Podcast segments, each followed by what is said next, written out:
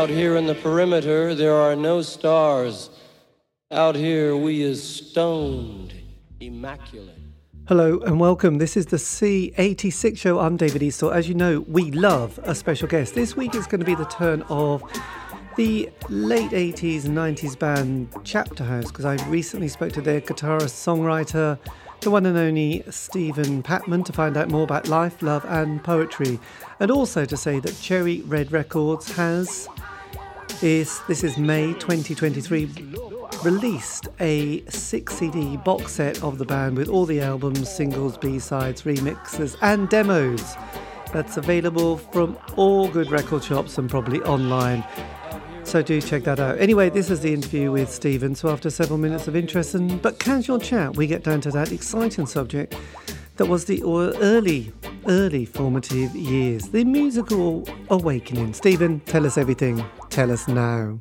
Well, um, I had an older brother who was a little bit older than you, actually, and um, he was also he was in his teens in the early seventies, and um, so he had all the he had a, a lot of the Bowie stuff, um, which I was being exposed to, um, and he he unfortunately went down a bit of a prog route and got into sort of um, Genesis and and uh, and that side of stuff, which um, but in the meantime, a lot of that stuff soaked into my brain. But I suppose, you know, my first awareness is of music around sort of maybe 10. I think my first seven inch I ever bought at 10 years old was September by Earth, Wind and Fire. So oddly enough, disco had a sunk into my head at some point in my life, which my God, um, yes. Um, but I suppose the the most seminal, probably the, the sort of thing that really triggered everything off in the teens was probably the Mary chain come with with um, um upside down and never understand. Um, right.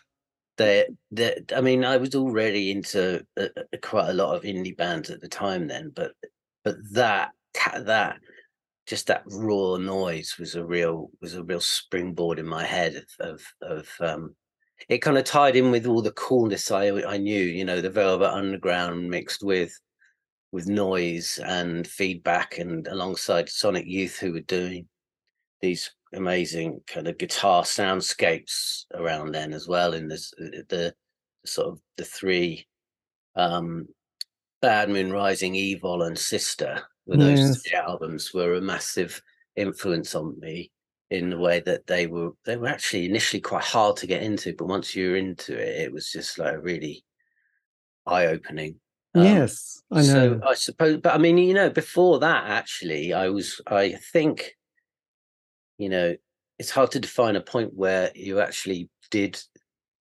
it did define you. But I mean, I was really into, I got into the two tone thing when I was probably about 11, 12. Um, bought Ghost Town. I seem remember buying seven inch of Ghost Town and getting into madness and the two tones thing was quite big you know buying the old the the the, the thin ties and the yes checker checker the, the man tipping his trilby um so um but i suppose when i really took my music seriously was probably you know a bit later on when i was more like 14 15 16 which is when i was got into that yes. the, the indie stuff which was basically yeah the i think probably if i had to be honest the the impact of hearing the mary chain for the first time was just a bit of a real kick in the head. Um yes and i recently listened to that record again a couple of weeks ago and realized how I've, I've put it back in my mind for years really so I wasn't that keen on after that point, after my Psychocandy, when it kind of went sort of rockabilly with a drum machine. Um, I, I, wasn't so keen on that. Um, but that initial, those initial EP, the, the singles and the, and the first album, which was just this sort of wash of feedback, was I found exhilarating Yes, that was quite a leap because it was quite. I couldn't help but sort of slightly smile when you mentioned your older brother because I too had an older brother who was seven years older who I I probably worshipped a bit when I was younger, and he was into prog rock, and um, you know, and I wanted to be as cool as him. So I, I too, you know, got into the world of Yes, Genesis, Wishbone Ash, the solo work of Rick Wakeman, Barclay James Harvest, Focus, Hocus. Pocus, you know, with with Pete Frampton, and then he had sort of Black Sabbath and Deep Purple thrown in as well. But there was not there was not a seven inch single in his record collection. He would also buy those plastic sleeves to go on the outside of the album to Mm. and forbid me to go into his room and play his records. So obviously you'd sneak in and play them religiously and and then quickly put them away. So you became quite good at sort of not leaving fingerprints anywhere. He became an accountant, you could imagine, couldn't you? Right. Yes, I do remember my brother bought this light. It was a kind of stained glass box. It was a pretty, yeah, but a sort of cheap plastic fake stained glass box with light bulbs in it that flashed in time to the music. That had a little mic in them, and he'd put that in his room and listen to his prog albums in the dark with this thing flashing away to the music. Uh, Oh, as, as, a- as a sort of six-year-old, that's quite um, a yes, really strange thing to be. you know the, the. Roger Dean covers and then tubular bells thrown in. It all seemed, you know, and then it was like Sunday evening. There was that kind of the top forty, I think, and then there was Top of the Pops, obviously on a Thursday, which was a a kind of religious experience. So you know there was the charts, which could be really random, from things like Telly Savalas to disco to you know a bit of status quo. It was just a very weird mix of you know. it was music. very strange. I, remember tuning in on Sunday evenings for the charts and recording the tracks off of the radio um, Yes. on the Sunday night with this dread that I hadn't done my homework for, for Monday morning. Uh, I, I was quite hearing that chart program with being scared that I hadn't finished my homework. I know we Um, p- we even at a young age we parked those deadlines to to Sunday late after Yeah. saying I'll do it on Saturday morning, Saturday afternoon. Sat no, I'm not doing Sunday morning. Yeah, and it was like, oh my god, I still haven't done the geography homework. And then we got into Annie Nightingale later, so that was always exciting, wasn't it? Mhm. Her, her, her Yes. request show. So Indeed, eighty, yeah. so eighty three. Massive year. The Smiths formed, don't they? So indie pop for me was a massive thing. Did did that kind of route sort of you know, you were a young, sensitive young person rocking out. Did did the indie pop indie pop world of um, sensitive singer songwriters appeal to you? Yeah, I mean, obviously, that, around that point when, well, 83, I would have been about 14, 14, 15, and that was when I was just starting. So, watching the tube and picking up on stuff there. So, that's when I was getting into the Smiths and Echo and the Bunnymen. Um, I remember the Cramps playing the tube, which was pretty seminal moment when they had a date with Elvis around that time. Um, and um, Cocteau Twins um, and the Mary Chain was sort of simultaneous to that. Um, so uh, there was a bit of a scene. I mean, we're, around as we got a little older, we'd start hanging out in Reading. So I grew up in a sort of town about four or five miles outside Reading, and there was a sort of um, a, a little market alleyway called Smelly Alley. Um, and at the end of it was some benches where all the kind of alternos hung out. So this would have been in the mid '80s, and and um, and at that point, if you were alternative, it basically encompassed everything. So it was it was punks, skins, goths, indie kids. I mean, indie kind of wasn't even a thing then. It was like the long, the long um, Parker Brigade, and the, the, the it was I- hadn't quite been defined at that point. But it was basically everybody. So you know that's where we used to meet up, and there was a the, an independent record shop on that alleyway where we'd buy our records. yes, and smelly, Um, smelly alley. Yeah, it was actually called Union Street, but because it was this, it was this one of those very narrow gaps between buildings where all the all the butchers and veg and um and greengrocers were along it. It was um it was only like it was you couldn't drive a car down it. It was it was that narrow. Right. What was your first gig you went to? Um well um I was uh depends which way the first gig I chose to go to or the first gig I was tricked into going to, which was So, so the tricked into one. I think Stewart Lee, his was the Wombles actually. So, um, what was your? Well, uh, so technically, the first gig was um, my brother um, was at uni- Winchester University, um, and me and my sister went down to visit him, and then we were walking along the street, and he just said, "Oh, there, there was this coach by the side of the road." And he said, "Why don't we just get on this coach?" And we looked confused, and it basically drove us to uh, Wembley Arena to see Duran Duran for my sister's birthday. so, um, so that was my first gig, and I was ashamed to say that for many years, but um, because I didn't choose to do it. But um, and my sister was like a, a massive Duran Duran fan, so she had a bedroom plastered with. She was a couple of years younger than me. Her bedroom walls and ceiling plastered. This must have been this must have been the height of the band's kind of popularity. Yeah, this would have been yeah, like eighty two, something like that. Maybe. Oh, so Rio had just come out then. It was it was when they were big enough to. Oh, I've got a feeling that they it might have been around Wild Boys because I got this strange feeling they played that there. Right. Um, that was quite. That was a few albums in, wasn't it? But um, the first one I chose to go to was The Cure in Brighton at the uh, Brighton Centre. Yes. And me and Simon from the band actually went there. Um, and uh, we were really into photography at the time, so we were taking lots of black and white photographs of moody, moody shots on Brighton Beach. My God, that's fantastic! Yes, that would probably... have been eighty-four, five. It was the Head on the Door tour, so around that time. Yes, and I think yeah, I can't remember. And then Hot, Hot, Hot comes out in 87 doesn't it so i can't remember what comes in between those yeah but then uh, when did you pick up a, a, a musical instrument when did you think i might want to be a, in a band well um it was around the same time when I was getting into that music, really. There'd been this acoustic scene in the house that my dad had, but it was pretty much unplayable. Um, so I didn't really learn on that. And I think it was when I was 15, I was on, on holiday with my parents in Bournemouth or Eastbourne. And there was an exchange in Mark in there that had a a Gibson Les Paul copy by Kay in a uh, it was a black. I've still got it actually. It's somewhere around. Um, in a in a lovely case with a with a with burgundy burgundy velvet inside, and it was like sixty quid or something. And I bought that, and, a book of 101 Beatles songs chord book. And because electric guitars are a lot easier to play than and yes, guitar when your fingers haven't worn in and, and the ends of your fingers are all raw. But I basically just sat for the for a whole weekend as soon as I'd bought it with this book of chords and till my fingers were killing me and, and basically taught myself to play.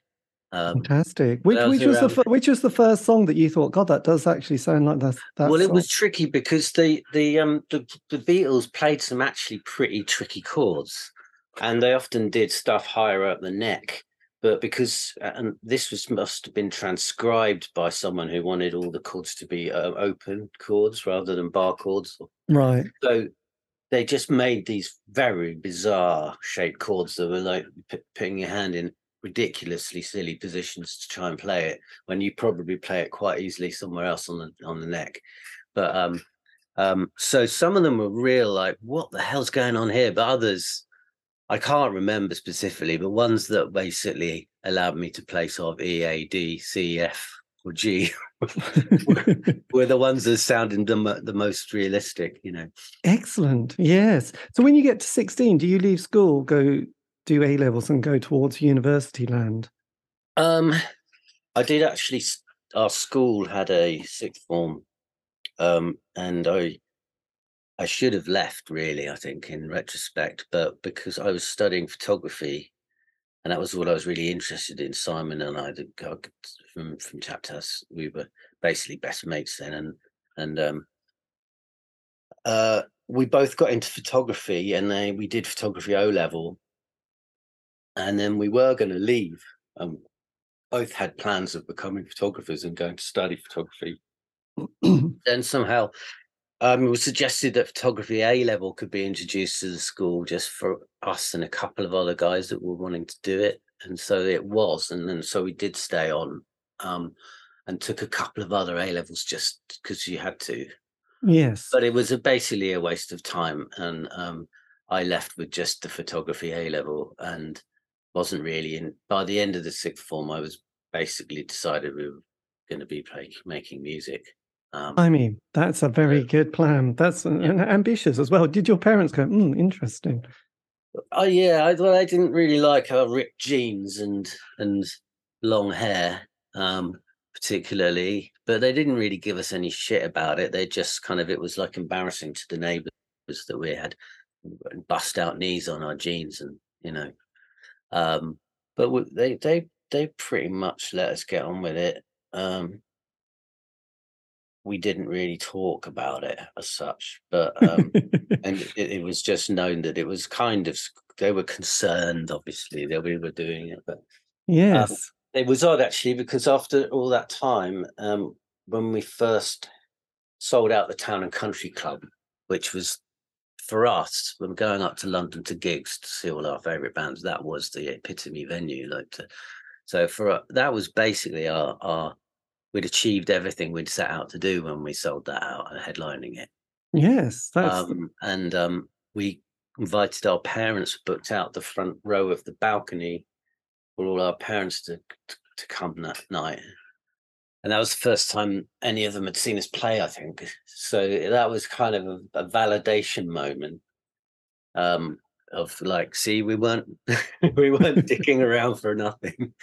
Um, so um, but uh, yeah, because with a lot of the bands that I've interviewed, especially the slightly early part of the 80s, most were unemployed. A lot were. That's a bit of a sweeping statement. But, you know, there was unemployment, there was job seekers allowance and enterprise allowance mm-hmm. schemes that people went on to, you know, I think Thatcher was trying to massage the unemployment figures. Did you did you sort of have to sort of get a, a part-time job and do the band, or did you have to sign on, or did you just live well, at home? After sixth form, I um, did do a bunch of kind of I did did a bit time through a temping agency, so I did a bit of work through in a, in a toy factory with Simon.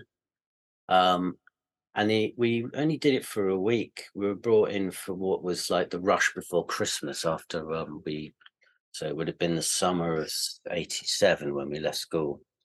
Um, and we were basically on these production lines in these big warehouses for Hasbro toys, making My Little Ponies and KerPlunks and Yes. And um and uh, hungry hippos and stuff. But um, we found out that they were owned by um, that Hasbro somehow owned Beggars Banquet and um, and all and all the subs- Warner Brothers basically. So we found out that we could order cheap records through them by being employed. So we ended up staying on an extra three or four weeks just so we could buy our quota of records for cheap and they had Blanco y Negro on them, so they could buy all the Mary Chain records and and uh, Corona Korova, I think, were also Warners, so with the Beck and the Bunnymen stuff. But um, anyway, after three or four weeks of working longer than I'd planned there, I kept saying, "Where's my orders coming?" And then it turned out that someone had been away, and I was never going to see these records. So I just walked out that morning in a, oh, in, no. a in a teenage huff. Yes, never God. went back. No. But, um, and then I did do actually temp started temping at a government agency um, called the Intervention Board for Agricultural Produce, and then became full time there. So I was working basically as an admin assistant in this office, pro- processing EU subsidies to farmers. Um, and Christian Savill um, from Slowdive, um, he was he got a job there for a while as well. Um, so we would kind of go meet at lunchtime. Um, and yeah, so the beginnings of the band, I was working in that office um, when we were um, touring with Spacemen Three, um, and when we uh, um, before we moved up to London, really, because Andy was studying for an extra year after sixth form to get better A level results to go to UCL. So we, uh, as, to answer your question in a long-winded way, um, and Simon and I didn't have any plans to go to university. Um, initially, we were both going to try and do a fine art photography course, but it, yes. but it turned out that firstly you couldn't get in with one A level, which was why that sixth form was a waste of time, um, and also the only fine art um, photography course in the whole country was in uh, Derby which we also didn't fancy much. Um, and the band had kind of taken priority by then. So um, Andy was studying whilst we was Andy Simon was working in a photography shop. Um, and then when we all moved up to London and um, when Andy first started university, basically, we that was kind of when we started signing on. Yes, um, it always it always feels quite of edgy and exciting, doesn't um, it? Me and Andy was me and Simon was squatting in Kensington for a first sort of year there, and then sort of sleeping around people's floors. But meanwhile, we were getting signed and started touring, and we were on the road quite a lot, so didn't really need anywhere to live. No. So who were you touring with at that stage? Were you mostly the support band? Were you? Yeah, well, we got um, our, our I think our second or third gig. We heard Spacemen Three were coming through Reading, and um, we said we've got to get on that bill. So I asked the promoter if we could play that night, and he said, "Well, maybe, but um, I want you to play a, a lower support, an opening support slot first, and we've got Jazz Butcher coming next month. So you do that one, um, we did that one, and then they Spacemen three about two or three weeks later, and we kind of figured they they might like us, which they did. So we got chatting with them in the backstage, and Pete Kember, um, Sonic, took our numbers, and then they basically asked us if we wanted to do some shows with them on their next tour. Um, and their manager started kind of helping us out and looking after us. And then we started recording up in Rugby in the studio. They were they were work they were used and half sleeping on their floors and stuff. Um, and then um, so yeah, we did a few shows with them, and then we got an agent. So when we were living in London, the agent was basically booking us into mainly London support slots around different uh, different venues around London. Yes, blimey, and uh, and uh, I mean, because I've done an interview. Actually, I seem to have done three interviews with members of the Spacemen 3 mm-hmm. I mean, their their manager, one of them, sounded quite bonkers. yeah, like... he was the guy. Um, uh, he he he was a bit of a wild boy, wide boy, and um, bit of a chancer. Um, he, he seems to be a music fan. Was this the one that this is the one that you seem to be doing a tour based on drug dealing around the country, and then he would sort of be scarpering at the same time, or was this a slightly different one? Oh, I don't know. I don't know about that. Um, I mean, um, I know that Gerald is quite local to them. He's in Northampton, I think, um, and he was managing them when we first joined, I think, and continued to have an involvement because he funded a lot of the recordings, uh, initially all ours and also Spacemen. So he had kind of ownership of the sound recordings, which he sub he'd licensed on to Dedicated. Right. So the first few um, EPs and um, some of the album tracks were kind of were bought out by Dedicated, but initially funded by him. So um, he still has a label and has reissued some of that some of the demos we've done and the sort of line mixes and and um sort of rough mixes we've done of some of the tracks um put them out um and um, basically unfinished songs which wasn't exactly ideal no. And did you and did you get your sound kind of you know sort of sorted quite quickly? Did you sort of fix on a particular sort of vibe with the band?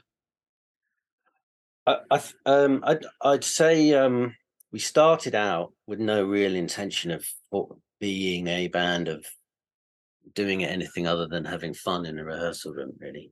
So we, when we first started rehearsing, we were doing like Stooges covers. Um, we were really into the Nuggets. Um, uh, so we were doing like, 60s garage covers um, and then sort of noise out sort of stuff. And then when we first started writing our own songs, they were much more kind of drony, psychedelic fuzz, fuzz wig outs. Um, and then as we started recording up in rugby, doing stuff that earlier kind of noisy stuff, then some more sort of subtle, nuanced tracks started being written. So um, before we got really, before we started actually releasing records or got signed, we'd actually kind of mutated a fair amount. Yes, blimey. We were, but that kind of that noise element to us was sort of remained, and um, so even though we probably went more ambient and sort of delicate sounding in in places, we still had this core of basically kind of guitar noise, which was what we were trying to do. Was that quite a tricky time, kind of uh, being in a band? Because we had the sort of the the end of the Smiths in '87, then the ecstasy world came along, and lots of dance music, and then there was the the Seattle grunge scene, and and various, and there was the other bands like My Bloody Valentine and Silverfish and the Faith Healers. I mean, and then you know, trying to pitch your sound at that stage, did you wonder, you know, have to sit down and work out where you were going to fit into the musical kind of moment of, of the late 80s and early 90s? No, we weren't thinking about how we spit we sat with anyone else at the time. I mean, we were just doing doing what we felt we, we should we should be doing what we what what needed to be done. I mean, we were living in Camden for quite a lot of time, and and before getting signed, we were playing a lot of gigs at the Camden Falcon, um, and um, alongside all those bands, you know, Silverfish and. Um, what about uh, the George Robey? Did you get play there? We, we never did. Russ, our bass player, had a garage garage band that played there um, a couple of times, um, and, and uh, we used to play the Underworld. We I remember supporting Carter at the Islington Powerhouse, um, and down at uh, I think oh, it's really hard to remember all, all of them. But, yes. um, but um, yeah, I mean, all, all of those bands. To, to be honest, there wasn't. You know what we were doing was really there wasn't a name for it then.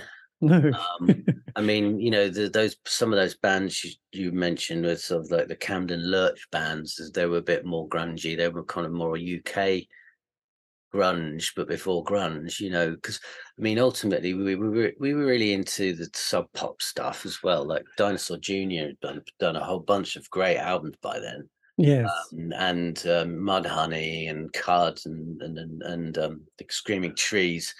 You know, that was what grunge was, but before grunge actually came about, you know, um, and um, it was very uh, underground. Um, I mean, and what uh, about SST? Was it ST? Yes, S, yeah, they, well, they yeah they they they were basically Sonic Youth uh, early label, weren't they? Um, yes, and with and, Lydia, uh, so Lydia we were, Lunch was. I yeah, think she did Lunch. a collaboration, didn't she? Was it Death Valley '69 on it? And yes, and she also did another one with um, Thurston Moore, the Ciccone Youth. Oh God, yes. I've got a 12 inch of that, which is a Madonna cover on one side. I think Lydia Lunch is singing in it as well. And God, then, I I then, loved in into the groove beat. Yeah, yeah. Funny. That was, um, oh, I think that was on Blast First Records. That was. Blast First, but I think SST were um were before then what they were signed to them before. But yeah, all of that stuff was kind of you know you could only get it in indie stores. I mean, what about the what about the Butthole Surfers or Husker Du? Were those bands in your radar? Some of my friends were into that kind of more American punk. You know, um, I wasn't. I always found I always felt that American punk sounded like a bunch of whingy rich kids, and um, it was kind of like, you know, fuck you, mom, kind of. Um, it, it didn't say it didn't sound authentic to me, and I kind of steered clear of it. I remember, um, what's that um, film that showcases a lot of that stuff? Um, de- was it the death of civilization or something? No, it was an actual feature film by uh, Alex Cox, um, and oh. it had and it had um, uh, Martin Sheen's son in it. Um, is it Emilio Estevez or the other one? I can't remember which. Um, um, it's kind of a, it's, it's a strange film, but it had a lot of American punk. And I had friends in that were eh, really into Husk, Husker Du, as I said, that umlaut. Um, um, and you know a lot of that you know black flag and um and teen, uh, suicidal tendencies and and yes and I, I wasn't it sounded all a bit too kind of snotty snotty it, it sounded to, it, it, i don't know. They, they didn't really appeal to me that much. Although later on i think you know things like i think i got into black flag just because through sonic youth name checking them a lot um, yes i never so, i could never i could never get over the henry rollins persona. Yeah. So yeah i yeah it wasn't i i felt like that era of american punk was a kind of a bit plastic and a bit i don't know it didn't feel like real angst no. Just, it felt like kind of Actually, I think I think America was doing economically quite well compared to the UK. So I think they probably mm-hmm. they didn't have the poverty that we had. So yeah. so were your first time in the studios was that to do Sunburst on Dedicated? This is 1990. Um. Well, we no, the first time in the studio, really, uh, well, we uh, we we did a couple of sessions. We did one we paid for ourselves, and we did, uh, which I just got a copy of a few weeks ago because um, I found out the studio's still going. And in fact, that um, uh, uh, Christian from Slowdive still uses it, and I think Slowdive used it for their last album a bit. Um, because it's in Weston-super-Mare. so it meant that it's kind of halfway between where Neil is in Cornwall and and, and Rachel's in uh, Somerset, and then the guys in Reading and so. Yes. But, um, we did some tracks there, which were that basically the first ever things we recorded. We were 19 then, I think, um, and that was kind of it. Did actually one of the tracks was what ended up on the first album, but um, we'd re-recorded it twice since then. Um, and Die Die Die was recorded then, but we recorded that again. But then we did another session, which when we were looking to get a deal, Silvertone Records were interested in us at the time, um, who had Stone Roses. Uh, yes, uh, and um, they'd booked a session down in in uh, Sawmill Studios in Fowey, which is an amazing um, studios in an old mill. Um, off the estuary, which you can only get to by boat. Um, and it's in this kind of natural amphitheatre, um, beautiful sort of mill cottage, and then and then all these little huts in the woods where you, the band sleeps. And my God, it's like it's like rock. Was it Rockfield in? Um... Yeah, it was a kind. It's the kind of the Cornish rock Rockfield. Really, it's had done some pretty classic records there. But um, anyway, Stone Roses booked it to record Fool's Gold um, but then blew it out because they were I think they wanted to go to Reading Festival. So Silvertone offered us the studio time. So we went down and did some recordings there, which again, and which we then mixed up in London with Paul Schroeder, who was the house engineer with Silvertone, but who also mixed the Stone Roses stuff. Um, um, but none of that got released. um, and um, so the first recordings that ended up on records um, were done in rugby and they weren't done in any particular like we're doing this for a particular record. We were just started recording tracks we had. Yes. Um so um uh all of those first three the first two eps falling the, the free fall ep um was all done in rugby although i think we remixed falling down down in London with another engineer. Um, and then Sunburst again was all recorded in rugby. And we again remixed, I think, falling uh, something more um, down in London again. Um, so the, yeah, that was our first experience. This is, which would have been through 19, 1990. 1990, yeah, maybe. Yes. No, actually, or 80, end 89, uh, beginning of 1990. Because John, um, you get your John Peel session in October 1990, don't you? Which you do. That's right, and we did that whilst we were recording up in um up in Rugby. Because I remember driving down from Rugby to my parents' house to, to John Peel to call my parents' house to do the interview live on on the radio.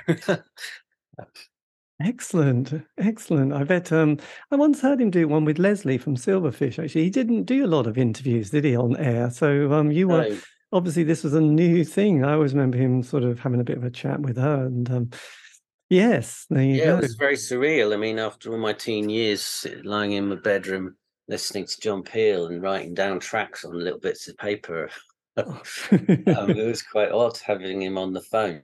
yes, and um, yes, hoping your mum doesn't put the kettle on. Did you um your experience because you had Dale Griffin, didn't you, producing that one? Can you remember did, much yes. about it?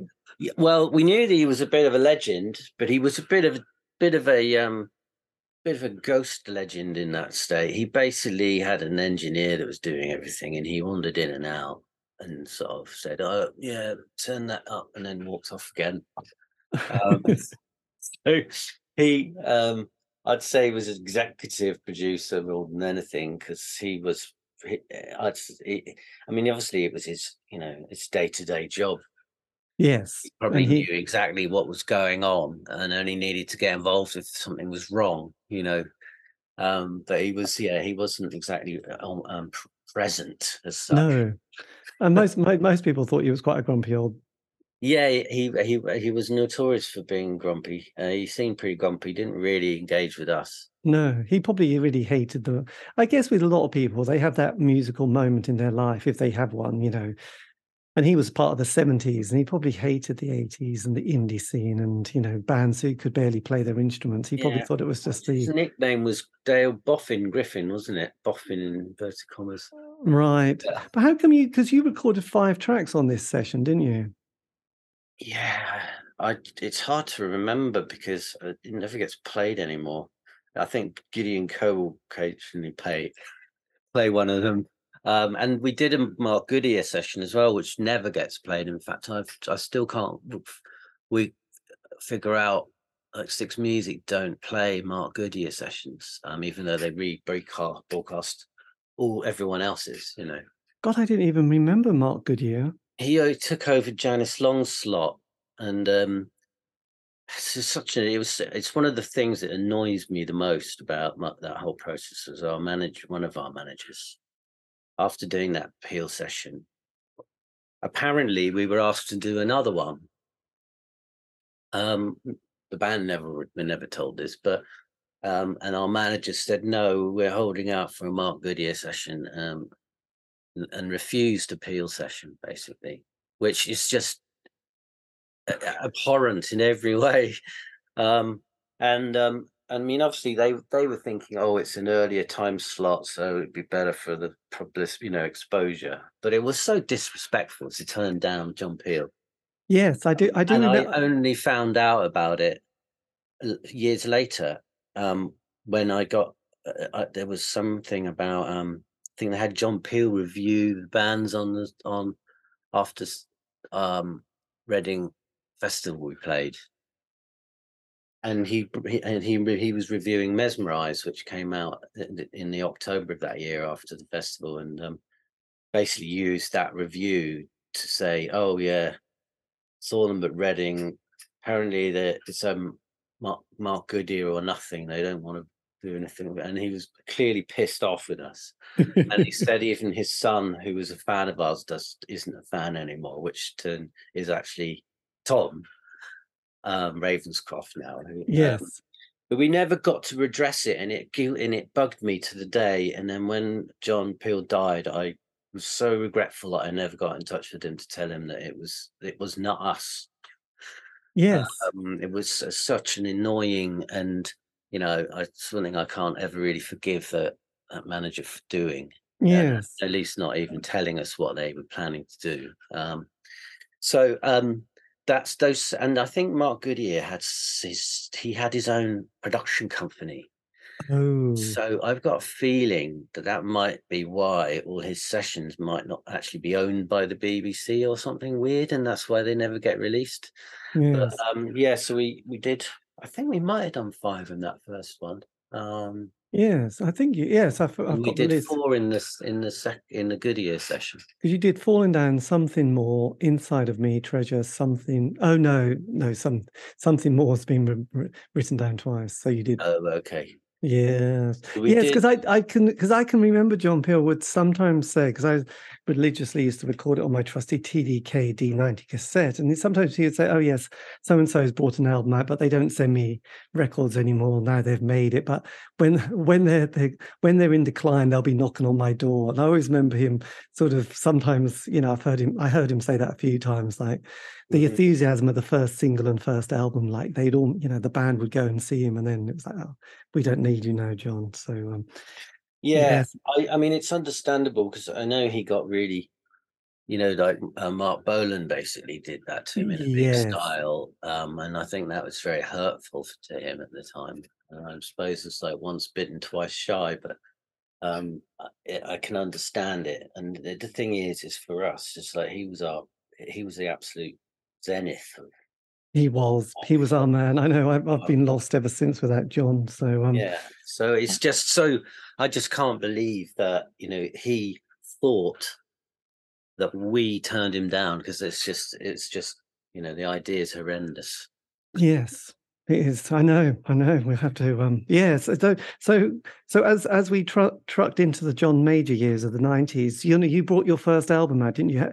And at this stage, had you signed to Dedicated for a two record deal, or or We signed um we had signed by then. We signed I think just before Pearl just sorry, uh we did sign before any of the records were released. So that would have been in um mid in the summer of 1990 I think we signed. And Falling Down EP came out, or some but a full free fall EP came out in October of 90, I think. Mhm.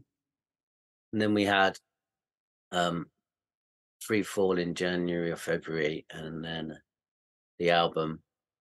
Well, no, was it Pearl first? Then Pearl, then the album. Um, would have been in sort of spring of '91. I Uh, mean, and did you do a, quite an extensive UK tour at that stage? Did you do? the- Yeah, we did. We did a we did a tour. That was probably our first major headline tour that that year through through ninety the summer of ninety one, which included the Town and Country Club show. Uh, And were you doing all those ones like the Norwich Arts Centre and the I don't know, the Duchess in Leeds and yeah, I don't Harlow Square? Yeah, did you did you do all that circuit and the Princess Charlotte? the Sheffield Leadmill, Princess Charlotte, um, uh, King Tut's Wah Wah Hut in Glasgow, um, Southampton Joiners, you know, the, the all those kind of size venues. Um, although I think so, yeah, that would would have been. Uh, I'm trying. I I get I do get mixed up a little bit about when these tours might have been because And did you have did a, we, after the album we did a bigger tour which where we took out we took out 530 and um and spitfire and bell tower thousand yard stare were on some of the shows and yes that was a more university gigs so that was bigger bigger places sort of thousand thousand capacity places. Yes. we were doing the unis then um after the album so but that might have been early might have been towards the end of that might have been after mesmerize actually yes because when you did with the first album, did you have different producers on different tracks? By the way, you didn't have just one producer, did you?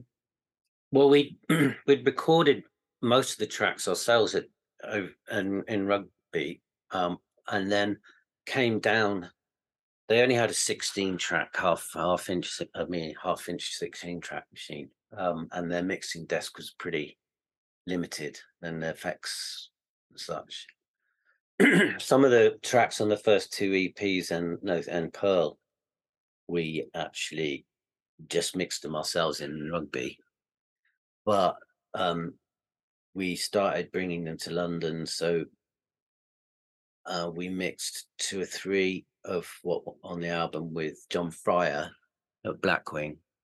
Um, I think that would have been Guilt and uh, Treasure. We re-recorded the drums with him there as well, actually. In this big, they had this big stone room with the walls were covered in like clad in stone cladding, so there was just a really good drum sound. Um, and mixed that with him and if you want me was done in i think it might have been Now that was definitely done in rugby and might have actually been mixed there too. We'd also done we used the studio in Reading for a bit as well, and the sound the guy who owned that studio became our sound man, um, live sound guy, um, for those first few tours. Um, and then some of the P like uh, Pearl we recorded from scratch with Ralph Jezzard.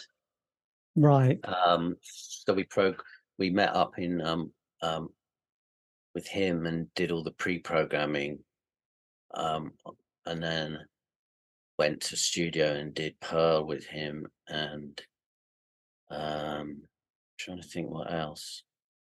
I know that Auto Sleep was recorded in the Reading studio. I know I mixed that with Robin Guthrie. Um, which is when we, we also simultaneously took something more to remix with Robin Guthrie, but he suggested we record that again from scratch. Um, so we did that with him alongside mixing um, Water Sleeper. We did a complete new version of something more for the album. Um, and um, yeah, so it was a mix of it was more rather than a, it was an we got different people in to basically polish up a bunch of tracks we already had. Did you Uh, have to? Did you layer the music at that stage in the studio, or were you playing it quite live, or was it just kind of? Um, I think we were probably playing bass and drums live, um, with the you know playing it all together, but then overdubbing the guitars. I think in rugby we did do some some um, some of them where we actually played all together, but generally we'd be laying down the rhythm track, and then um, because our guitar amps were sort of so loud, it would and the studios weren't really big enough.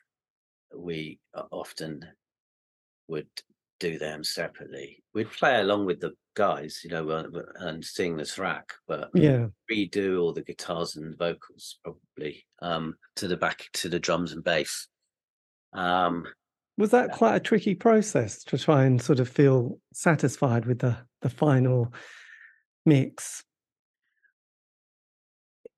it's it's odd, really. Yeah, I think that the the you can.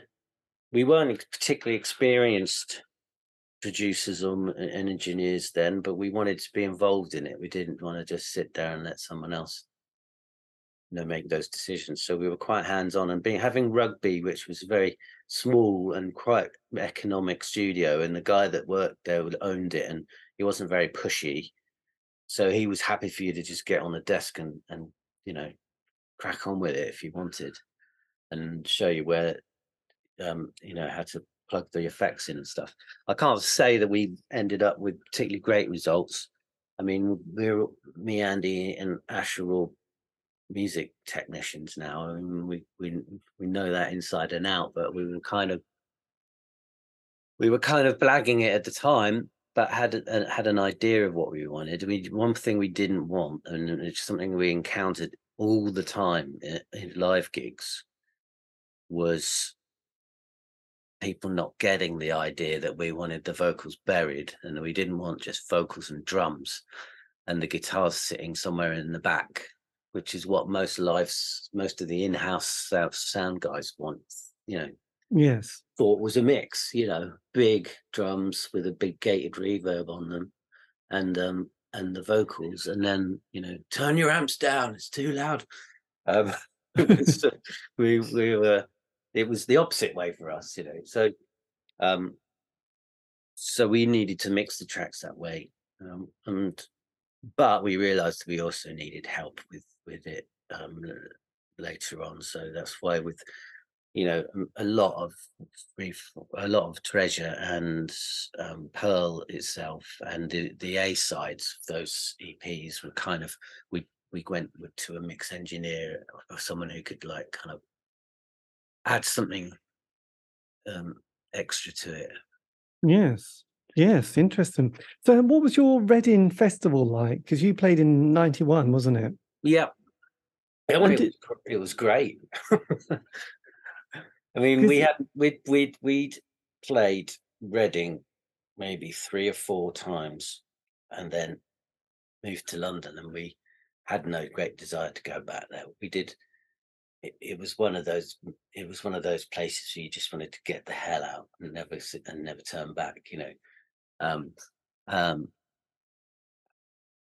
and um so going reading festival was like a return home gig but Yes. instead of 45 people it was 45,000 people so How did you make that jump? Because I know a lot of bands I've seen from like, you know, the um, the art center of all the art, little clubs of 200, 300 people, university of like 1200, and then suddenly they're Wembley Arena, 10,000, you know, or bigger. And sometimes you just think, oh, they've had they've had that hit or that had that brilliant album ish. Um, but then, you know, they're a bit lost on stage. How did you sort of cope from suddenly going from those stages to like, okay, this is quite interesting? Well, it was the first outdoor show we'd ever done, and um, you know, it, it's you're basically standing in a field with wind blowing in your face, and the for a sound like ours, which is very immersive, it's about it's about creating a kind of big, uh, a sort of, it, it kind of needs to be enclosed, you know. Yes. Um, so I don't think it translates particularly well to a festival states um, PA you know, bands that sound best through a, a, a, festival PA are bass, drums, guitar, vocals. You know, like really simple. Um, when there's layers and nuances that need to come through, it's they get a bit lost um, in that kind of muddy murkiness. Um, and so, I mean, it, for, for we were obviously pretty pretty nervous and um but still it was exciting um we just we were on a bill with some of our like um dinosaur junior sonic youth for later and iggy pop and it was pretty special to be you know and i think you know we we were on a good place in the bill because at the time it was probably where we were peaking as far as you know profile Yes. we followed Nirvana, which was tw- at the time didn't. I mean, we were backstage when they were getting ready when they were playing, pretty much. So, um, but they ended their set pretty quite early because Kurt um jumped into the drum kit and injured his arm or something like that, and so we were kind of pulled pulled to play go on stage a bit sooner than we'd expected. Planned. Right. Jeezy um, queasy. But, Yes. um, and also some technician had panned it, plugged Andy's guitar leads in backwards. So for the first song, there was no sound coming out of his guitar, which is also something that, you know, kind of it sort of knocks your mojo. but as as far as the day's concerned, it was I it was I've got nothing but good memories of it. It was great. yes, absolutely. So what was it like for the band then sort of going into the studio for your blood um blood music, the second album? Well, after after the end of that year, and Mesmerize was released, um, we spent the next year. We we went into a residential place called Courtyard Studios um, in Oxfordshire. Um, it was a residential place, so we could stay there for a while. And um, Slowdive had introduced us to it. Actually, I think they'd used it first. So um, we um, we were demoing songs, we were writing stuff, and um, I had a couple of sessions there. I think one in spring and then one a bit later in the year. And um, I think after Pearl, the label were basically wanting another Pearl, um, which kind of was a fluke of a record. It just came out of Andy, you know, and he he wasn't. It wasn't an intended sort of commercial venture for him Yes. and it, it, it just sort of you know it just came out of him so he um we were writing a lot of stuff we were experimenting we were doing smoking a lot doing a lot of kind of the root of psychedelia and um and um um and the label were not particularly interested in what we were sending them. Um so we carried on and that kind of got a bit more extended it's later in the year when it was like well when are you going to do an album or not? And um and they were kind of like, well, we need we need to hear some singles really. So um, Andy at the time was living down in Cornwall, and he was getting into the sort of um, the party house scene, like the sort of free, free, free parties in a field round a PA kind of. Had he gone to Castle Morton? He his girlfriend was studying in Exeter, so he went. He moved down with her, and then there was a big scene kicking off down there with like sort of Aphex Twin and Tom Middleton and and um and um was it Tribal Gathering and all that kind of stuff. Um, yes. So and, was was ecstasy quite a part, a part of the band's sound at this stage? Well, um, it's it was beginning to. I mean, we weren't really doing much. We were mainly smokers at that point, but um, we were starting to do them um, when we were going out. But Andy was sort of going out most weekends and doing a few every Friday night. And um, I was living in London still, so I was doing it when I was going to gigs and stuff. But I wasn't. I was never particularly into the four on the floor kind of kind of stuff. It wasn't really my bag. Um, um, I was into the sort of orb and sort of the sort of um, psychedelic uh, ambient side of it. It's more conducive with me. Yes. Um, and um, but um, so yeah, uh, I, I don't think Andy felt he didn't didn't like to be pressured to come up with another pearl, and he was in having a good time down there. So I sort of had to write end up writing a couple of tracks that would allow us to make blood music, which was that "We Are the Beautiful" and and um, "She's a Vision," which right kind of they went oh yeah we can see this now so a lot of the quite a few of the tracks that they weren't really listing were interested in ended up being on blood music but we did actually with them we did actually do that album mainly with pascal gabriel Got and went into the studio with tracks that we'd recorded at courtyard and basically you know rehearsed with him and he restructured tracks and um suggested changes, and then we recorded a majority of blood music with him out in a place in Kent, in a residential place there. Um, but he was very odd. I mean, he, you know, he was one half of S Express, um, along with Mark Moore, and he was basically came from kind of house dance music. But he'd just done the Inspiral Carpets, um, the big one with the that had a sort of hit on with. Yes. Um, but he was a weird, really weird way of working. He he basically wanted everything to be exactly in time because he was came from a programming everything back some background, so he didn't like it sounding like loose. So with the drums, he had this big bank of samplers, and he basically got Ashley to play the tracks over and over, and then he sampled every beat multi every jump channel because we didn't back then there wasn't digital multi tracks uh, it was all analog tape. So he he had sampled every mic of a take and loaded them all into the sampler and then he would be firing them back in in the right sequence. So it would be exactly the same what Ashley played every bar or four bars of it was bars that he picked as being the most in time so it was like it was like live, live but programmed, and it kind of t- sucked all the life out of a lot of it. Um, right. Yes. Um, and it meant you know he could re he could mix it afterwards because he still had all of the separate mics. Um, but it also took hours because back then it was just these hardware samplers. So we'd do a take and then he'd say, "Okay, come back in like two hours and we'll have patched it all together."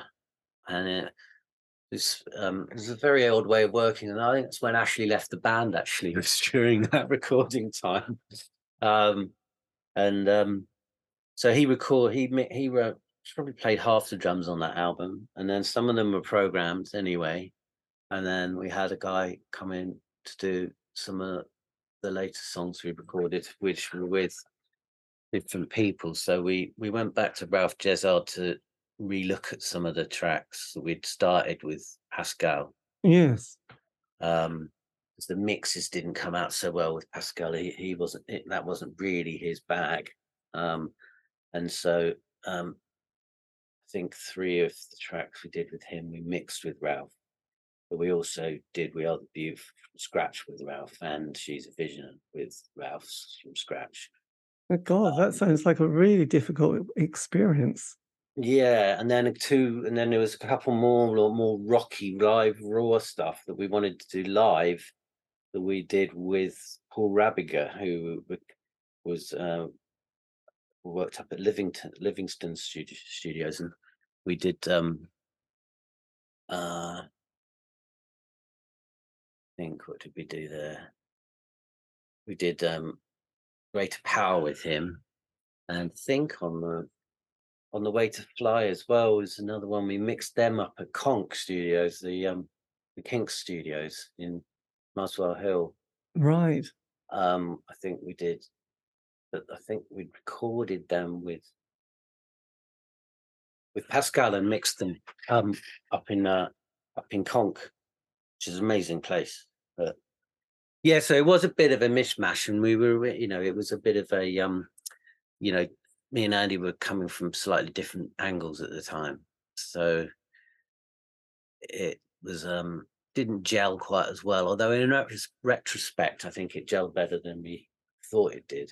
Yes, I guess the the, the mojo, your your sort of creative flow fluidity had slightly gone and by then. Well, I think the first album was a culmination of everything we'd ever done, right? It was kind of a it was a culmination of all of our intentions from our teens from the start of the band throughout. Um, it was it was where we was we had set our sights a long time before, and um, and then after that point, it was like, well, now we we've achieved kind of all the stuff we set out to do well, where do we go here? Yeah. Um, I ideally, if I hadn't have had the pressure of the label on us, and also the fact that Pearl and Falling Down had already been written and they were kind of catchy poppy songs, which I wasn't particularly interested in. I think if we hadn't had that label pressure, I would have continued just making noise, guitar noise music. Yes, this is true. And did you tour that particular album, Blood? Um, we did, yeah. We we toured it. We did a UK tour, um, and we did a big American tour because actually that album was really liked by Arista, who we were who we were out going out through in in the states. Which is another kind of. It was a subsidiary of BMG, um, right? Um, and um, and uh, uh, we were on RCA for the first album, and RCA really just didn't know what the hell we, we were they were getting. They got sent this album, and uh, and they were like proper major label. So in the States, they're like, what is this shit? You know, because they bring out Kenny G, you know, and and uh, so they um they didn't know what to do with Whirlpool. But when they but when we moved to Arista, they got it, got well, got blood music, and particularly We Are the Beautiful were, were really in love with it. So they were really going to push it hard in the States. So we toured, we did a tour with Wonder Stuff actually, the States, um, end to end. Blimey. Um, How many dates was that? A lot. It was probably about 25, 30, something like that. Were you broken by the end of it?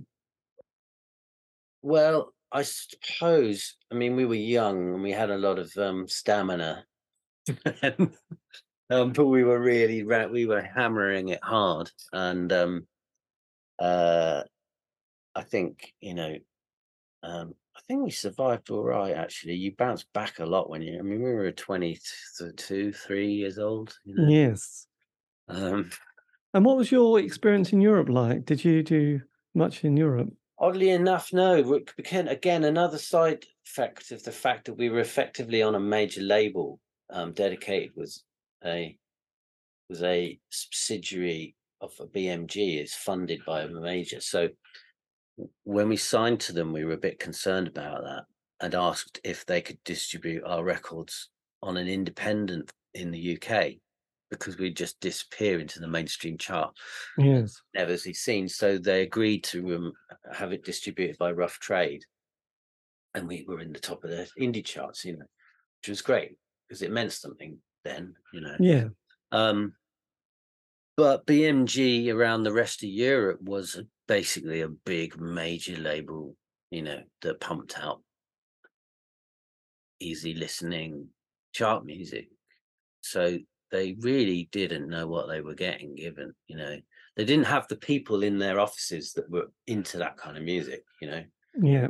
So I don't think there was a great deal of um of uh, promotion in Europe um from any any of I mean it's odd because creation bands are friends of ours like Ride and Slowdive who are on creation much bigger profiles in Europe because of that um the label they were on because the, it was getting to the right people in those countries that actually got it you know Yes. um whereas for us it was going to these music execs who who who who just didn't understand it you know so um so we didn't really play much in europe we did uh, we did a couple of paris shows we did um amsterdam and rotterdam um I think Bell Brussels we did a show there, and that was it. It uh, uh, in the whole of Chapterhouse, that was it. Like four or five shows. Blimey. Did America get you? Did they enjoy you?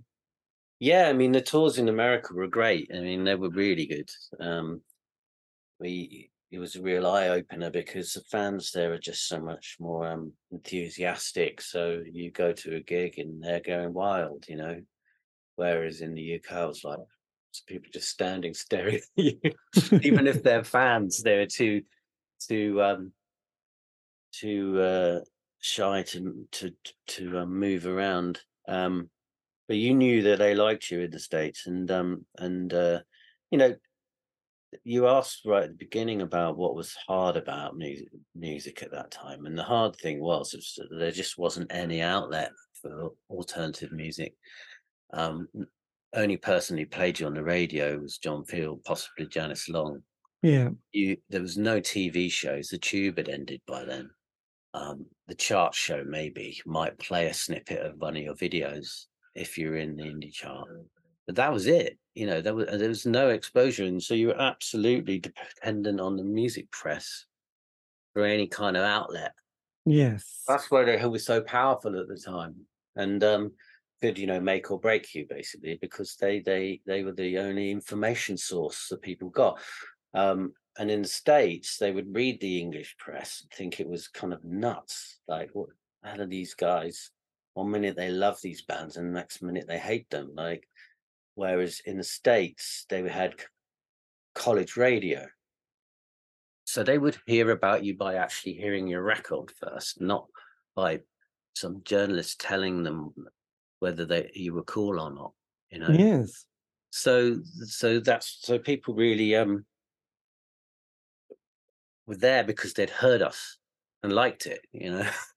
Yeah, I guess, and also we by then we got these sort of monthly magazines as well, like Select, and was Vox out by then as well? I think so. I think there was it was um I'm trying to think uh, Sounds was still going then. I guess was Melody Maker, NME.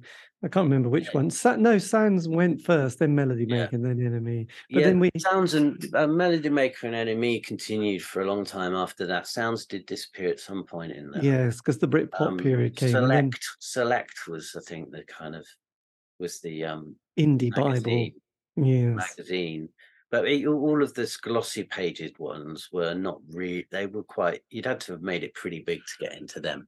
Yes. Q magazine was by then had become a bit of a cle You know, that was kind of um very mainstream, wasn't it? So then, sort of ninety five. Do you is is the band sort of at this point? To quote Jim Morrison, coming to the end. Well.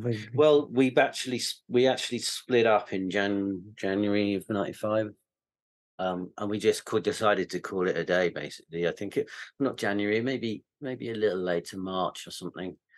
We'd been demoing for the whole of '94 and '95, and after the Blood Music album, which um, had cost a lot of money, um, and and the and the, all of the um, videos that were done for it, like they spent silly money on them. Um, and we basically had to stop blood music um because we got us we got a, a lawsuit about um some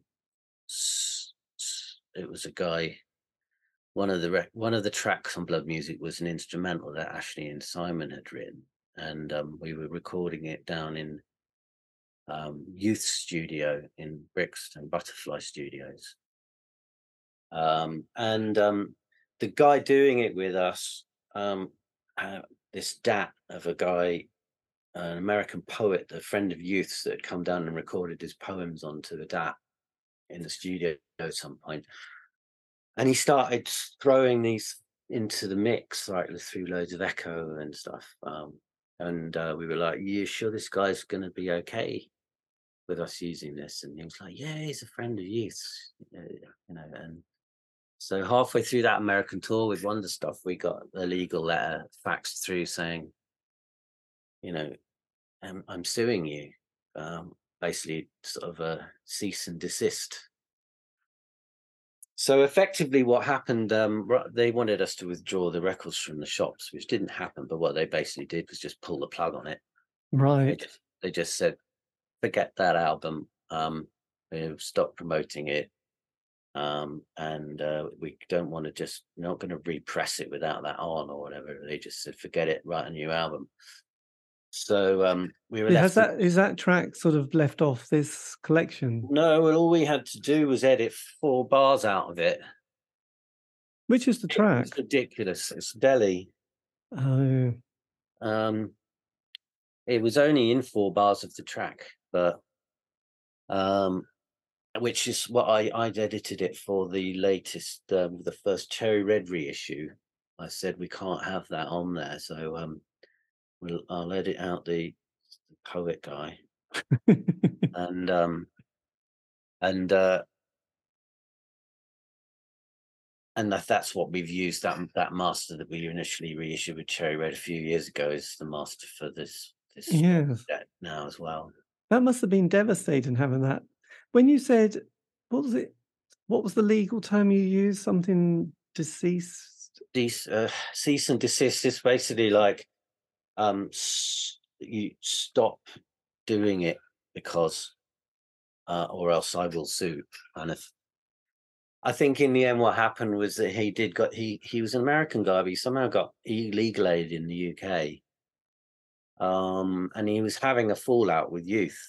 So we kind of got stuck in the middle of it. Like um, he, it was something to do with him being friends with Alex Paterson from the Orb, and Alex was having a problem with youth about the ownership of Big Life Records, which has been a label that was basically created by youth and him to put the Orb out. Yes.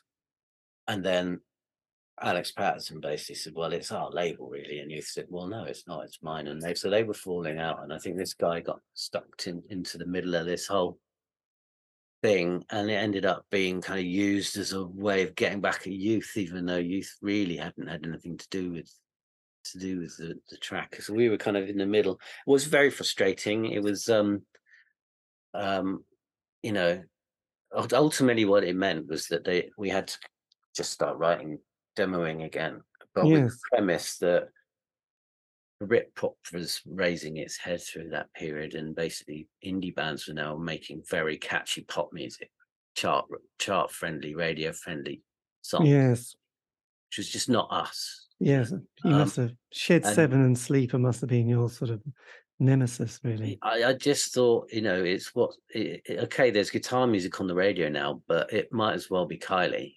That's what I felt. Um, and so uh, I um, so we were basically left like with this debt, and they, and it, and it was a debt where they they needed us to write a hit single, or else they weren't going to put anything out because it you know they needed to make this money back. So we wrote for a year basically, and then by the end of that year, we realized they weren't going to drop us, and we weren't going to get the record released, and that meant we wouldn't get any more money until the next option, album option, is taken up. So we were just kind of living in limbo, really, um, and and and being asked to write music that we didn't really feel, you know, was us. Um, so we basically decided to just go and let's just break up, start and end all of this. what was your last time in the studio together? Well, it would have been doing those demos. We we um we had um, it was a rehearsal studio that Andy was hiring a room in, and he had a room next to Robin from God Machine, who and uh, and who'd put a little studio in there too. Yeah, and, and had run a multi-core cable across the car park to one of the rehearsal studios, so you could record live drums over. So set up set up in the rehearsal studio and record back over. And I had an eight-track um, reel to reel and we had samplers. We basically did most of the demos that way. Um, yeah. Recording with the eight track. Um, we also did some stuff at Dave Stewart's studio, the church. We did some of those demos there um, up in Crouch End. Um, so that was probably the mm, the last proper studio we recorded in, possibly. Um, but and and I've we all, these had home studios at the time too. So I mean, uh, uh so all that the, the sixth CD on this box set is basically all a majority of the songs we wrote back then. We did uh, we did leave out a fair few which we felt weren't up to par. No, but this um, is the so disc six from ninety four to ninety five is your demos that you were trying to record your next single. Uh, or yeah, get them to take up the next album. Yeah. Yes. So you know when you mentioned you know you still had debt when you just said when you said the band was over do you do you just say that you can have the music how does that kind of work do you have to pay the well, debt off or yeah the debt remains there and um is only is only they can't ask for it back from you they can only recoup it from sales right um so that debt it was it was like 450 grand something in that kind of region. Um, that remained until now, almost, because there's been very few sales. But um, as it turns out, you know, we've we've had our albums reissued a fair amount over the last few years, and also Sony through Music on Vinyl have reissued them all on vinyl in the last year. Um, and then this box set has brought out everything that he ever released, plus all the bits that were missing in between and in a yeah. chronological order, which is it tells a story. Whereas rather than grabbing little snippets from each official record, this tells a story of everything in its in it in the in the order it was recorded in. Excellent. My God, that that that that is a nice completion. So yeah. does that mean now the slate is clean and um, this this kind of collection is yours? Well, what it means now is no, th- th- this is still licensed to Cherry Red, um, but um, Sony, in their wisdom, but with also with a lot of pressure from uh, Tom from Gomez, who has this has this campaign called Broken Record. Um, he's been pressurizing the labels to firstly sort out the awful streaming royalties that bands get, but also um, historic debt where Glow and Gomez still have a debt, but um, can tour and fill big, big, uh, you know, big venues, but still have a debt because streaming doesn't recoup a, a deal that was written for physical product. No. So basically, you can be getting lots of streams, but that money's not going into paying off your debt, and you're never going to see it. So basically, what Sony came out with the pro, uh, the artist forward program, which means from, and this replied to any bands before signed before 2000. So people they seemed uh, they they deemed to have a legacy unrecouped debt. You qualified for that, and they would bypass the debt from January the first 20 or 21, and any money that comes in from that point we will pass straight directly on as if your debt didn't exist. Oh, blimey. That's that's quite good for the band. Yeah, so that means that um, you know it's never going to be big bucks, but it means we are actually going to see some money from this this box set and also from those reissues of the vinyl last year. Um, and um, you know, it's better than a poke in the eye with a stick. True. No, this is great. I didn't I hadn't heard of that before. So um that's that is quite exciting. And obviously you said it was 5 years in the sort of like negotiating, which in a way seems like a long time and yet I could imagine it being quite torturous at times sort of pulling it all together. It, it, it was never an issue. It was it, we did it. You know, it's not like we bust our balls doing it. So it took that long because we were we weren't exactly you know on the money constant. We we we slacked off here and there, but we basically a lot of it was waiting around for other people to get stuff together so we could actually go forward. Um, and it wasn't really till the beginning of last year when everything was in place. We knew everything. We had all the DATs archived um, from Sony. We'd searched through all the lists, found all of the right DATs that had the tracks we were after on, um, and I found a whole bunch of tracks we'd completely forgotten writing. Um, and between Andy and myself, we basically had all the unreleased stuff and remastered it. We've got both got very good uh, music software that we're good, which you could do some amazing things with now, um, even with a, just a, a, stereo mix. Um, so it allowed us to be able to really make those demos sound as best as they could.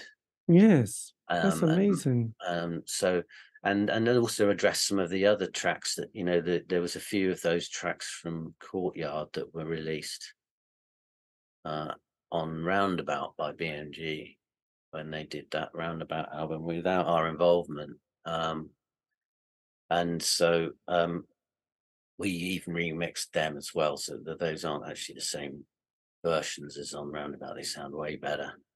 Um, so yeah, it's something that we're proud of. I mean, it's turned out really well. Ashley's older brother, who's an amazing graphic designer, did all the artwork, and he was a big fan of the band and had all of our sleeves and lots of um memorabilia and such um already. So um uh, he did an amazing job of making the artwork just look great, and um it's definitely been a you know a, a, a, the first thing, first one we've actually had full sort of real creative control over uh, we chose Andy and I chose the, the running order, all the tracks that we wanted to include. It's basically everything. The only thing we couldn't get on there was cover version of Lady Godiva's Operation that we did for um, a a compilation album. Um, uh, and Sony were uncomfortable because they couldn't find who actually owned the recording. Um, so we couldn't put that on. And there was also a remix of Mesmerized um, done by a Mad Professor for a feature film. Right. Um, which again, we don't know how that remix got commissioned or done.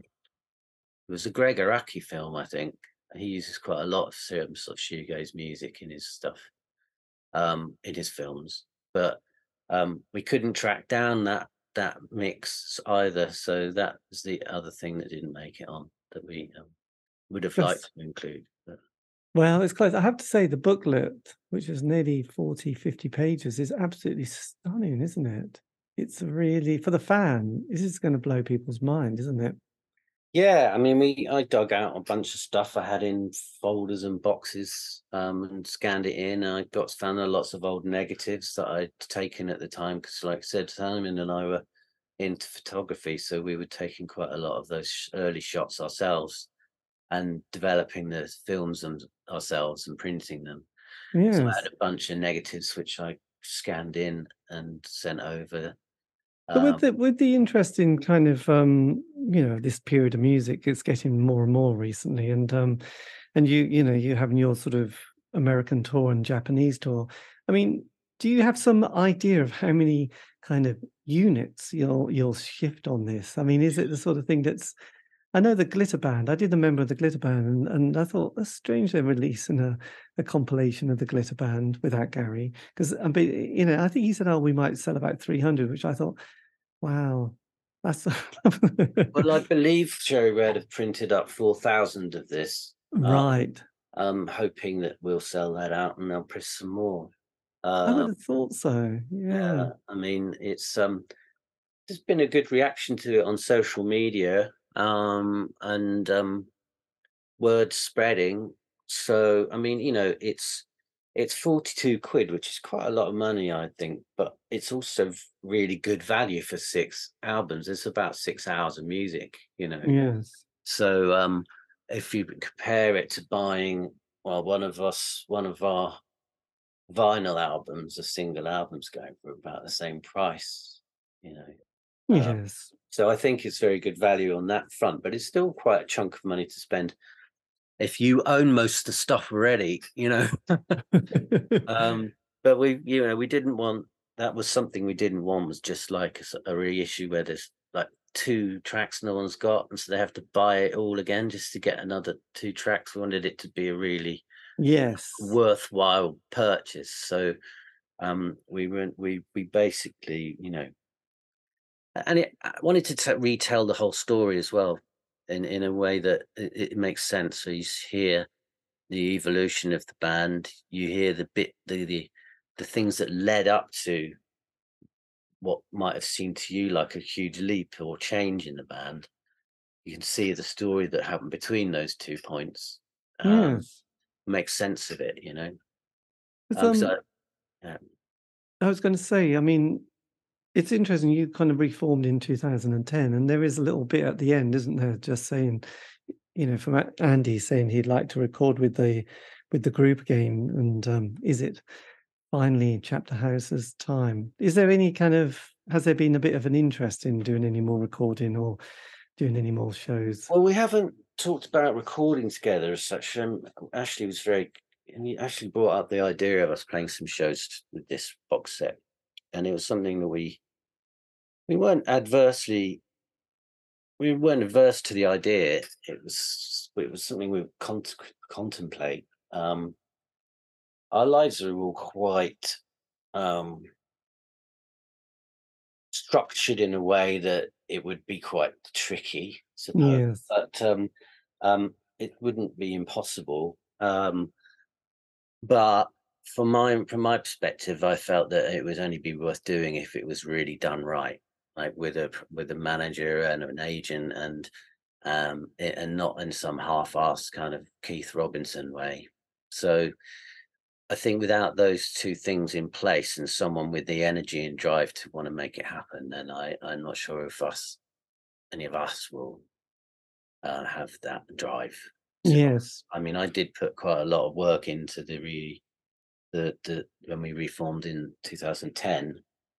Um, by necessity that someone needed to do it. Um, um, and it, it, was even though I had the energy and I was more than happy to to get involved. Then it, I was doing it because I really wanted it to happen for us as as people, um, as as friends, to play in a room together and have that that connection and fun again of touring together. It wasn't about uh, promoting the the um the uh, the legacy of Chapterhouse as such. It was really purely about us having some fun.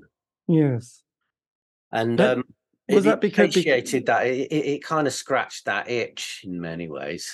so, so I don't know how um, I don't know how much en- um, whether we've got as much energy as as as, as into into doing it now. I know Simon is he's he works very um, he works in um, visual effects for for TV and film, and um, um, I think he would find it hard to take any more than a couple of weekends off, you know, and and that's just not worth all the no. effort to do a couple of shows. You know, it would have to be worth our while, maybe doing a whole summer of festivals and um, you know around Europe and wherever. Um, but that's quite a commitment. Um, so I'm I'm uh, it's unlikely that it will happen As far as recording, I mean, it's tricky. We've been me and and Ash have been working together for like the last twenty three years, not writing together, but working in parallel, um, writing bespoke music for, for TV and film and, and advertising and such. And um, we've collaborated on tracks in a technical way because we write music for someone else's brief, you know. So it's not music we make off our own volition.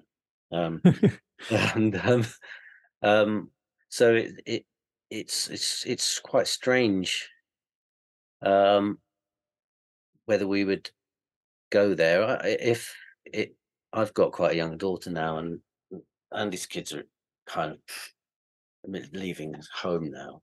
Ashley's got a young family too, um, so it it that has an impact on how much you can. You know, we all live in very different parts of the country as well. It's as Andy's right down the end of Cornwall. Ashley's in Somerset. I'm in London. Simon's now in Broadstairs. Um, so it it would be a logistical problem. I mean, I suppose we could do it remotely. There's nothing to stop us doing that. But right now, we're all very Andy, Ashley, and I all went freelance at the beginning of last year, so we're actually putting a lot of energy in it, trying to to um um work, um get work. Um, so that would be a frivolous pastime um, that we'd need to sort of have have have a um, a, a bit. I mean, uh, it's the sort of thing we've always said that we'd have to set apart, set a couple of months aside, and just go off and do it. Yes, it is kind of strange. I think it would be, um, yeah. I mean, I've, I've a few people.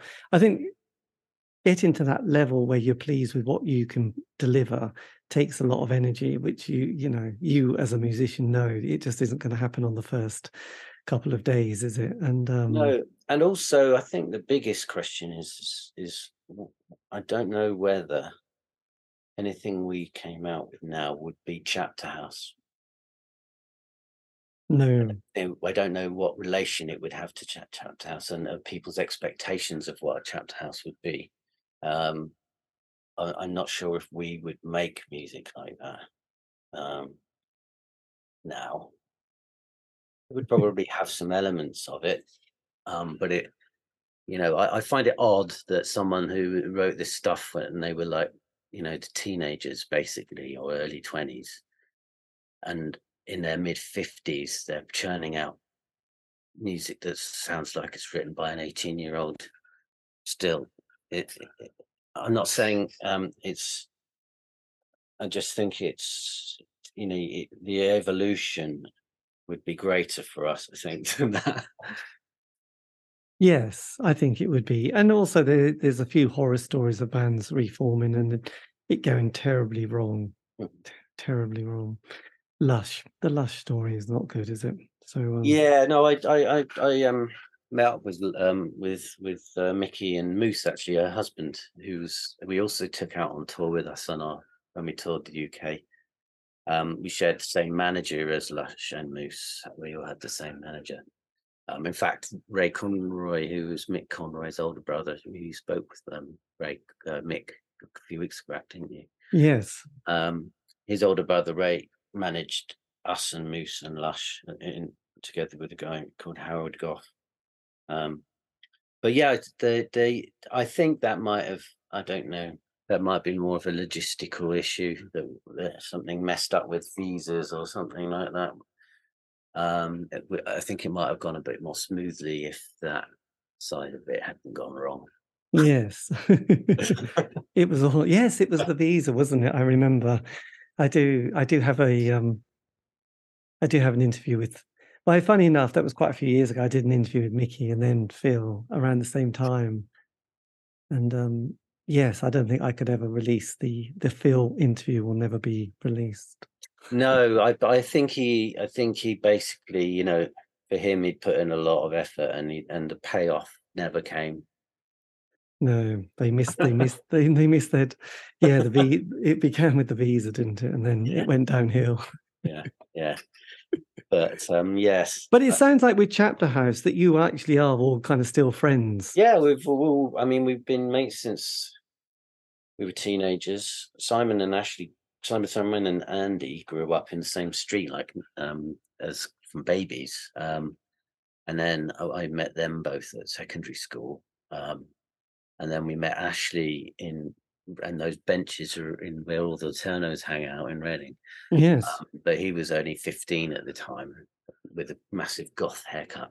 Um, and he's like three years younger than us. Um, so I've they've been my best mates since then. You know, I mean, Andy and Ash have I've worked with for the last twenty three years, um, and um, it's only been in the last few years where they've moved out of to out of London that we've not seen as much of each other. But you know, consider them my best friends.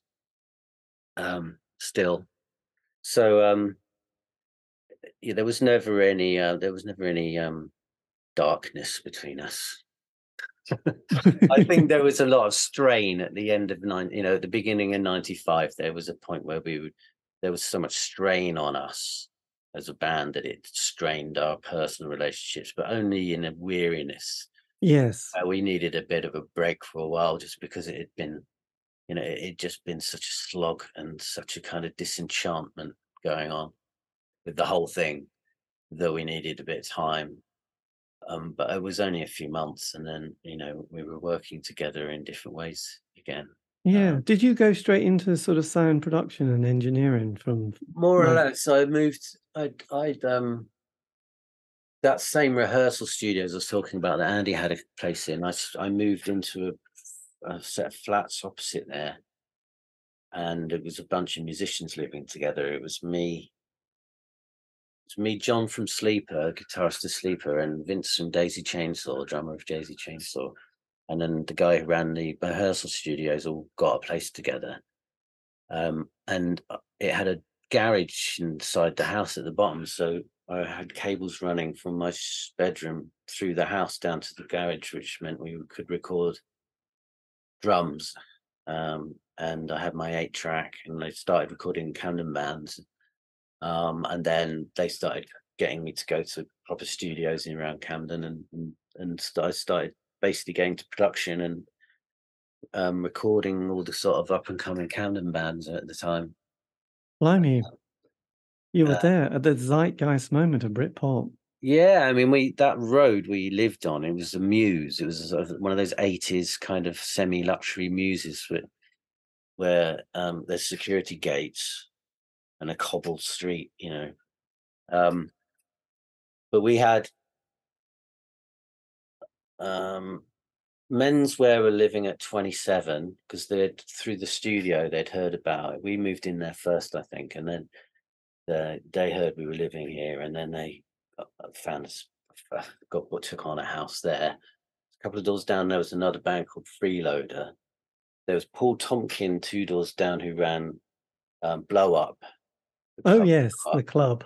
Um, and then a bit later on, Kenickie moved in down at number twelve or something like that. And and um, and then we noticed this guy two doors down from us that when in the back garden who was a real larger than life character. He was a really funny guy, and it stuck in my mind. But it was only like two, three years later when I moved out that I realised that it was um, Sacha Baron Cohen um, oh right, yes. Before Ali, before Ali G, uh, but when Ali G came out, it was like, oh, that was that guy that lived a couple of doors down that was always dicking around.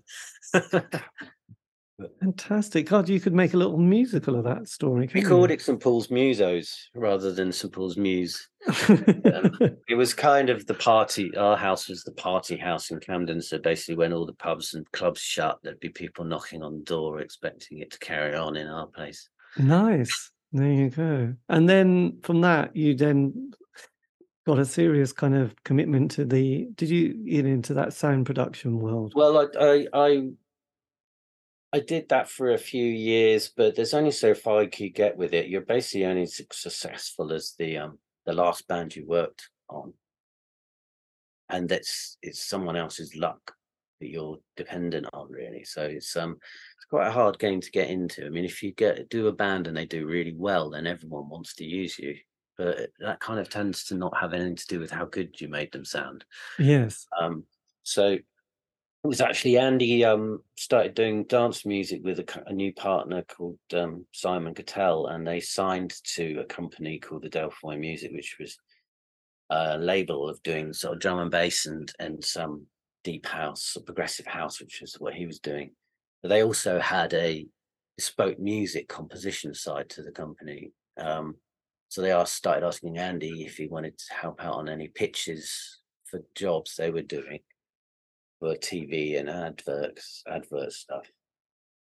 So he started doing that, and then he kind of ended up being asked to stay on in house with them because he won the Walking with Dinosaurs gig. Right. Um, he won the sound design for the Walking with Dinosaurs, which is a big project. Um, we spent almost a year on it, basically making dinosaur sounds and all the foley. I mean, everything you see on screen, other than the voiceover, is created by Andy and Simon. Um, all the all the steps, the cracking of wood, all the you know everything. Um, and um, so he got into that, and then then basically started working for them full time. And then we, me and Ashley, joined over the next year or so, and then we've been doing it ever since as the in-house composers at that company t- until the last January. Blimey! And then you thought, that's it, freelancing. I'm going for it. Yes, yeah. I mean, it was a combination of things really, but um, yeah, we've uh, we've all gone freelance, and um, and it's kind of because we're all we all moved back. We had studios in Covent Garden in Soho, basically, where where you have to be for the ad industry, um, and um, COVID, we had to move everything home, and basically now I've moved everything properly home. Um, so I'm working from home. Yes. Um, I'm in my studio right now. In fact, surrounded by all my gear. And all my art guitars are on the wall over there. nice. My God. Yes. It's funny. I've done, you know, quite a lot of people have now got, especially in places like Chicago and LA, have all got their like kind of big room with their, this is my studio. And you think, oh, that's nice. You know, that's their kind of, um, I suppose, day job while they try and make music in the night, in the evenings and see if that makes them what makes people happy, but it might not pay the rent. Yeah, exactly. Yeah, I mean, um, I, I think you know, I haven't got a massive desire, a massive kind of need to to distribute my ego to the world. Uh, I think that at a time in my life in chapter was I had some, I had something I needed to prove. And I think I had sort of a lot of drive and, and adrenaline and, and sort of a kind of sense of injustice that I needed to rectify. Yes. Um, but now I'm, I, you know, I don't really. I think I'd need a bit more encouragement, probably, probably um, collaboration to really drive me to sort of write anything that's me, such. Yes, well, I guess we all go through phases in life, don't we? And Mhm. you never know. And there, there might be one in five or ten years' time, which Exactly. suddenly all fits into place. There you. Yes, indeed. Indeed. Indeed. Well, look, Steve, thank you ever so much for this. This has been amazing. So if you You're want, I can I can always send you the link, and then you can put it on your Facebook page and social media platform sites and all that Okay, yeah, be excitement. cool. But that would that would be great. But yeah, thank you ever so much. It's been great, you know, listening to some of the the demos on your discs four, five, and six. And and now you've explained it, I'll go back and have another listen. Actually, Yeah, I mean, I think that there's there's there's a group of demos that were between Blood Music and uh, between Whirlpool and Blood Music, which are on the second disc, I think, Courtyard demos. Um, and then and then there's then there's the sort of the um, final demos that were never came out. Um, well, those didn't come out either, but um, so that yeah, they're interesting things to hear. yes.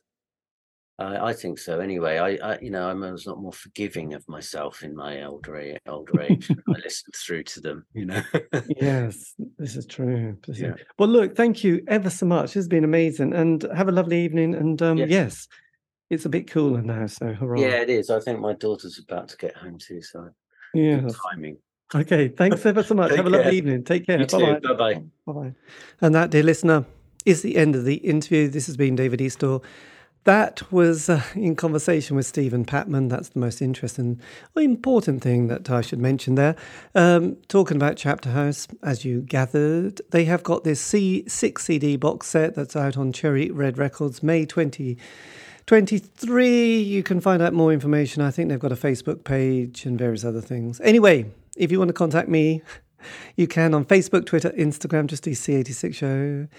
keep it positive and groovy. And also, all these interviews, and there's been a few, have been archived. You can find those on Spotify, iTunes, Podbean. It's true. Have a great week. Stay safe.